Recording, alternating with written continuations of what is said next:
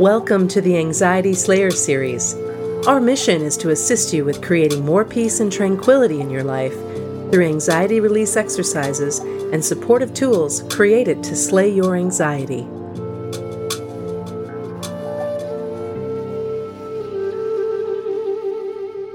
Welcome to Anxiety Slayer. I'm Shann Vander Leek here with my friend and Slayer sister, Ananga Sivyer. And we come together weekly on Skype to share Anxiety Slayer sessions with you and often answer listener questions from our inbox and Facebook page. Together, Ananga and I are armed with a powerful collection of techniques to reduce anxiety. We like to mix up a potent blend of coaching, storytelling, Ayurveda, yoga, guided relaxations, and EFT tapping, along with our many, many years of personal experience. And today we're addressing how you can break free from negative thoughts. Welcome, Ananga. Hi, Shann. So let's talk about negative thoughts and how they can increase anxiety. Yeah, I think negative thinking is a really sneaky culprit behind the scenes of anxiety because negative thoughts are a big block on our hope about recovery and they really squash our sense of possibility about things to try and things we might be able to do to help ourselves feel better, or even just the notion that we can be better so, negative thoughts can make any positive change seem almost pointless. Sometimes you can't see the value in small steps, or you feel too overwhelmed to take big steps. And so you, you get a sense of feeling really stuck. Mm, I know exactly what that feels like. Well, I think that it would be helpful to share some examples of, of the negative thoughts that come up. Yeah, I think the most common one, or the one we spot the most readily, are the what if thoughts. Mm-hmm. Things like, what if I'm never free of anxiety? What if I never get better? What if I'm going crazy? What if my friends think I'm being dramatic? These kind of thoughts where we start questioning things. And sometimes they're just running there in the background and we don't know they're there. But I think of the types of negative thoughts, they're the easiest to spot, really, the most most common ones. The other ones to really watch out for are the hope squashing thoughts. Thoughts like, this always happens to me. You know, when you just have a sense of, oh, maybe this will work, maybe I could try this, or that's a, a good story of somebody else's recovery that we might find hope or inspiration in, but our mind says, well, that might work for other people, but it's not going to work for me. Those kind of thoughts. Those are thoughts I've definitely had to work on for myself. Sometimes our mind will tell us that something that you hear is very effective is too simple, or my anxiety is different. That's okay for them. This is me. This is different. Or sometimes we just feel every day is awful and it's not going to get any better. Whatever help or hope might come our way, it's kind of pinging off this shield that we have, this belief that I'm stuck with this. Mm. You know, it really struck a chord when you were talking about that's too simple and my anxiety is different. I had a client that I spoke with last week that was absolutely certain EFT could do no good for her. It was too simple. And that was that. She was certain of it. And so I helped her wrap her heart and mind around that the best I could and took her in a different direction because she was already in that place where this isn't going to work for me. And we were able to smooth things out a bit, but she was in that groove. And so I'm glad you brought that up because all of us can go to that place where we feel like my particular form of suffering or my anxiety is different than everyone else and, and this isn't going to work but the fact of the matter is that's just not true. No that's the mind playing tricks and it's interesting right. you use the word groove then and this thing where our mind runs like a record and the pickup on the record. What do you call those things? Many years ago stylus Mm-hmm. Yeah, the little stylus on the record, it's going around its groove and it's playing its tune, but we have to be really careful with our mind because our mind likes those grooves and it likes to create old records in our head. And it will just jump back right back in that pattern and play it every time these negative thoughts go round and round in our head like old records.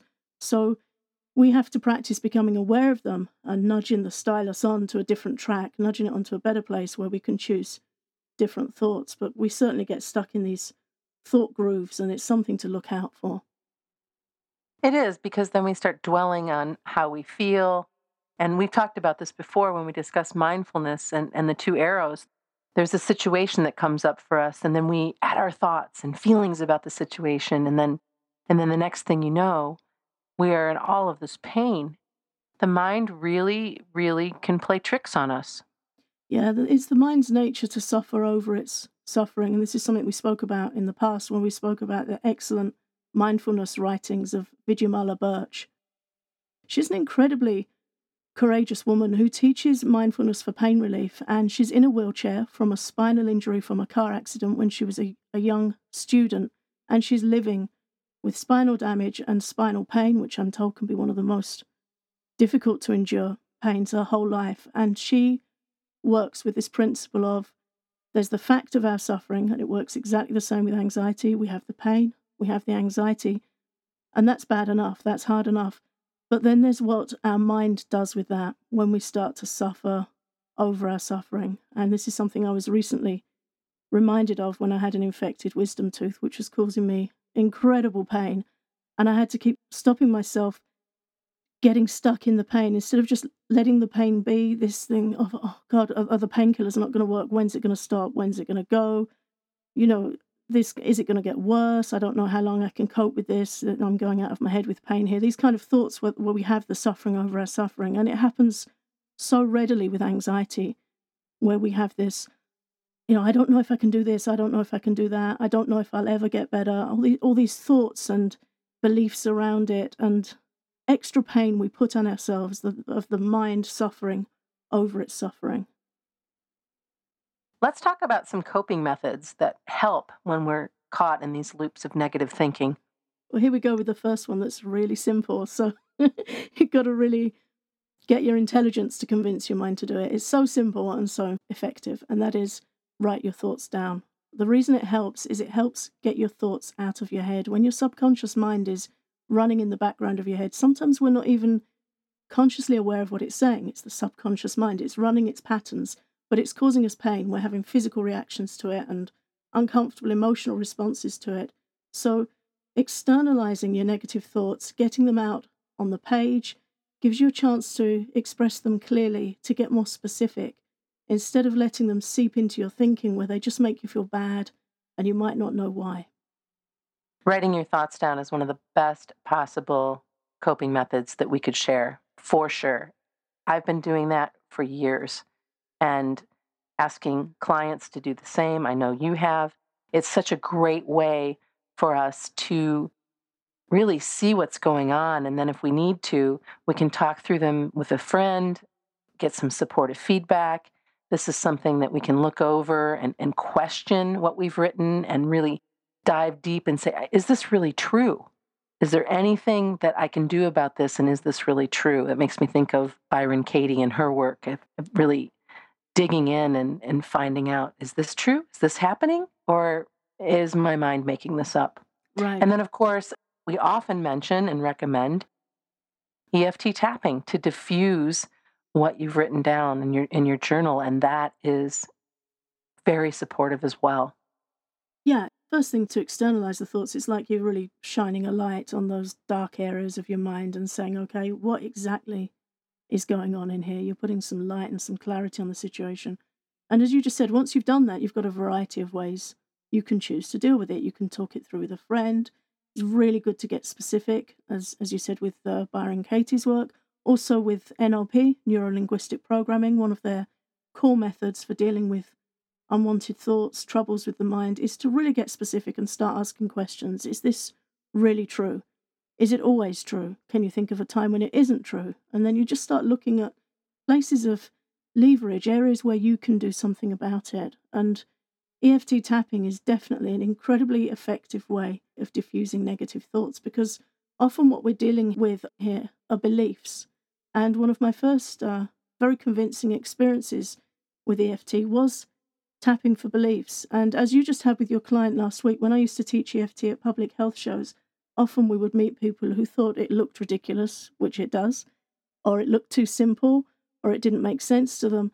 So sometimes we would just get them to tap for that. And I'm sharing this just as an example of how clever EFT is at working with our beliefs. If somebody really doesn't believe it can help them and they apply EFT tapping for, even though I totally don't believe this can work for me, even though it looks stupid, even though it might work for others, but I really don't think it's going to help me. These are all beliefs. And when you apply EFT tapping to those beliefs, a chink in the window opens and some light comes in, and you think, why not give it a go? Why not try it? So, for me, when I first learned EFT, I had a really nasty headache one day, and I'd been working with other people with pain, and I'd seen EFT reduce their pain. And I was driving home in the car, and I had to pull the car over because my head started to really hurt. So I thought, I'll do some tapping, try this EFT tapping for pain. I've seen it work for other people. And immediately I became aware it wasn't working. And I whittled it down to the fact that I really didn't think it would work. I thought my headache was different. I thought it was more persistent. And I was having this, it might work for others, but I don't think it's going to work for me. So I tapped for that, even though I don't think EFT can help my headache. And immediately it started to ease just from dislodging that belief. So very powerful. Well, and a great example of those hope squashing thoughts, hmm where you where you think that you're different from from anybody else or anyone else's experience. So I love that you shared that. The other coping method that I think is really smart is setting up thought checking points during your day. You want to speak a little bit more about that? Yeah, it's really good to just get into the habit of checking in on your thoughts. You know, we're reading so many articles now on the internet about neuroplasticity, Dr. Lissa Rankin's talking about this mind over medicine. What goes on in our heads has a profound impact on our physiology, on our biology, on our future health, what to speak of our mental suffering. So, really great to just keep an eye on your thoughts. So, you could use a timer, for example. You could set a timer on your phone or a clock to go off maybe every hour, maybe every half an hour. Depends how intensively you want to do it. And the idea is when that alarm goes off, you stop and you ask yourself, what am I thinking right now? And jot it down. You just keep doing that several times a day and have a look at the end of the day. What are your persistent thoughts? Another way you can do it is to use actions to catch yourself. Check in on what you're thinking when you're cooking. What are you thinking when you're taking a shower, washing dishes? Different repetitive actions that you perform throughout the day, things that you do regularly. Make a point of stopping and checking with yourself I was really shocked when I checked what I thought in the shower. A few years back, a distant family member was behaving in a way that I thought was particularly non compassionate towards fa- another family member. It was really out of order, really awful. And I was arguing with that person in the shower for two weeks before I realized that I didn't want that person in the shower with me. Right, right. Oh, I love that. That's that's awesome. I didn't want them anywhere near me. What to speak of in the shower? And you know, I'd go in there and I'd be like, "Wow, you, you know, what about this? And you said that, and this is so unjust." And I realized that those quiet moments of bathing and doing different things around the house for me were when my seething injustices would bubble up to the surface.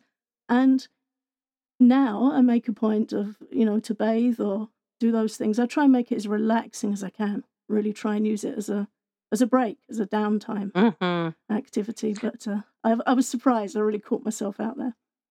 Well, and that's such a great, again, another great example of of what happens and the reality of of what happens and and mindfulness. How important it is for us to check in, no matter what, whether we're suffering from anxiety or just living our lives and, and feeling really good about things. To be mindful is just so very important for our health.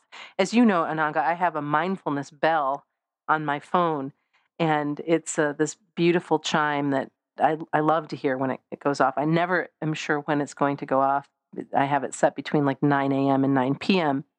And the whole purpose of the bell is when you hear it to tune into what's going on in your life. Mm. What are you doing? What are you thinking? Uh, where are you? And are you present?